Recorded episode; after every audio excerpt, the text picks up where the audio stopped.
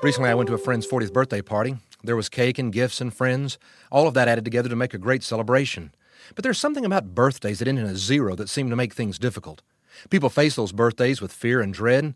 They remind us we really are getting older. Time is running out, so somehow we want to ignore these birthdays and run away from them. However, Joyce Rupp takes a different approach to birthdays. Each year, she takes that day as a special day for self evaluation. She reviews the past year and she asks, Who was I a year ago? How have I grown? Am I more loving and kinder than the year before?